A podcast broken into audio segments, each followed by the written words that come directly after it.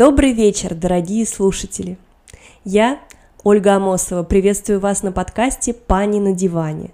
Я рассказываю об интересных культурных мероприятиях и событиях Москвы. Если подкаст существует не так давно, то регулярно и подробно писать о своих впечатлениях о посещенных концертах и спектаклях а, в своем инстаграме «Пани Пшеничка» я начала лет 6-7 назад. И, кстати, почти все отзывы закреплены вверху профиля в актуальном – и все это время меня спрашивали, почему ты все время хвалишь? Ну неужели все нравится? И этот вопрос мне задают не только незнакомые люди, но и друзья. Поэтому сегодня мы поговорим о том, почему же у меня всегда остаются положительные эмоции от своего досуга, почему хорошее впечатление от вечера зависит не только от самого представления, и что может сделать каждый, чтобы и ему тоже понравилось. Ну, во-первых, не все мне всегда нравится, но об этом чуть позже. Начнем с того, что я хороший зритель. Знаете, я убеждена до глубины души, что общий итог всегда зависит не только от артистов, режиссеров, в общем, от всей творческой команды, но и от зрителей. Что это значит?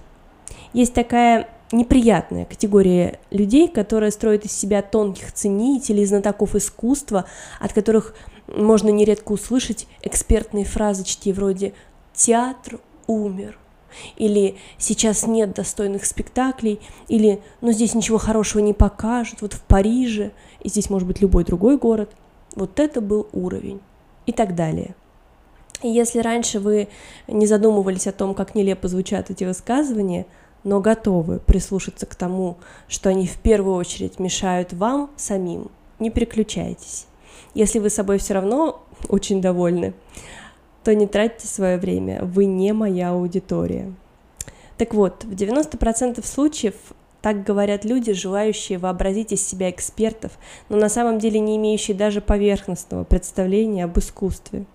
Еще бывает, что потерявшие популярность артисты могут публично едко высказываться о коллегах по цеху, но обычно, чем человек более талантлив – чем он больше знает, чем он больше видел, тем осторожнее он в критических высказываниях и тем он великодушней.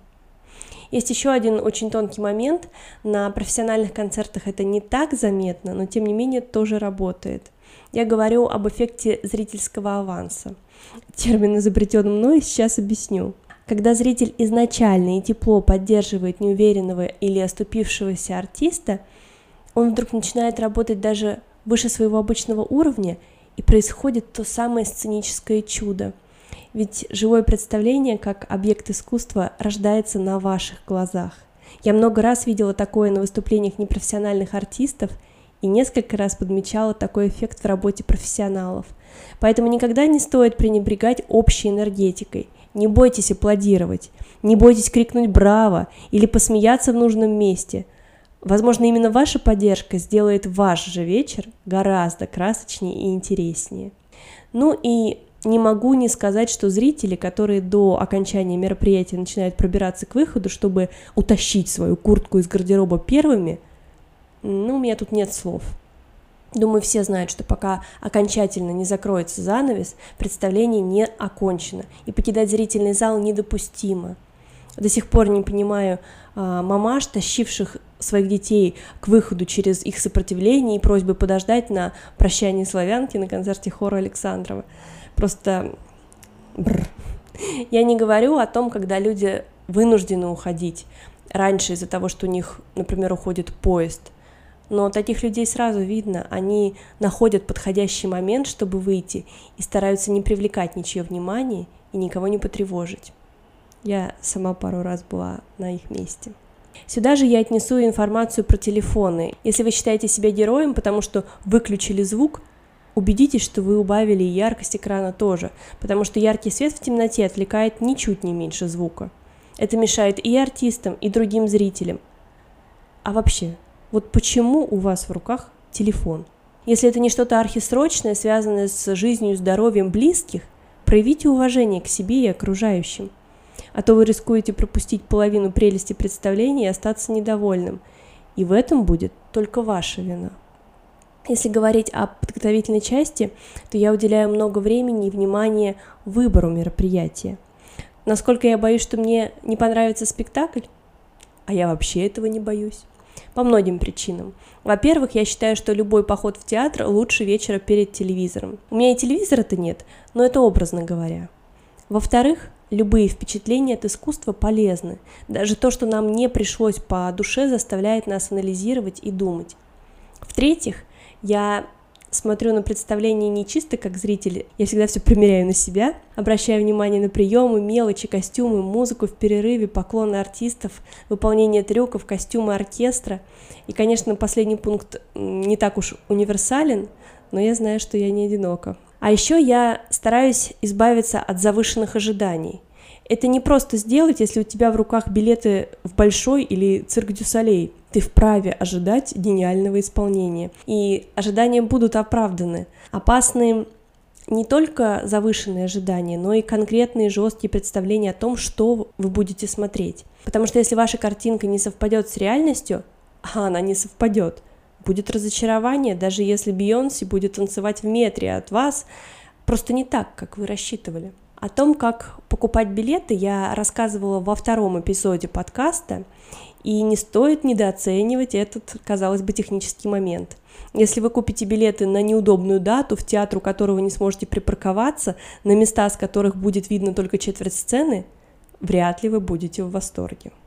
Стоит ли говорить, что компания, с которой вы идете на спектакль, не менее весомый фактор для общего впечатления – если вы пошли в оперу с человеком, который ее не выносит, или на рок-концерт в фан-зону с бабушкой, ну, тут все понятно.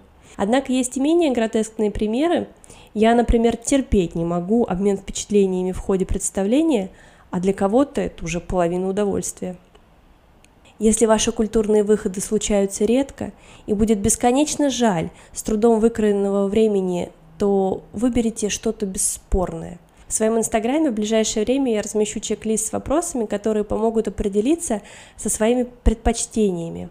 Но даже сейчас каждый может спросить себя и себе же откровенно ответить, хочется ли легкого мюзикла или настоящей драмы, хоккейного матча или бардовского концерта. Благо в Москве вы можете посмотреть все, что только может прийти вам в голову. Если же вы готовы к новому, к экспериментам, то отзывы желательно знакомых вам людей и авторитетных для вас театральных критиков помогут без труда определиться. Ведь только пробуя что-то новое, мы можем узнать, что нам нравится на самом деле. Пожалуйста, обратите внимание, что если помимо обычных предпочтений вы отягощены еще чувствами верующих, которые можно оскорбить, особыми политическими взглядами и другими специфическими моментами – чтобы себя не расстраивать лишний раз, не ходите на концерты с обнаженными людьми на сцене, западные или совсем наоборот, пропаганды и так далее. Обо всех этих моментах можно узнать заранее. К слову, я категорически против официальной цензуры. Цензура убивает искусство. То, что наносное, пустое, лишнее, просто не останется в истории и долго не просуществует – но если не дать возможность реализации новым идеям, мы окажемся в непролазном болоте, как происходило много раз в течение истории человечества.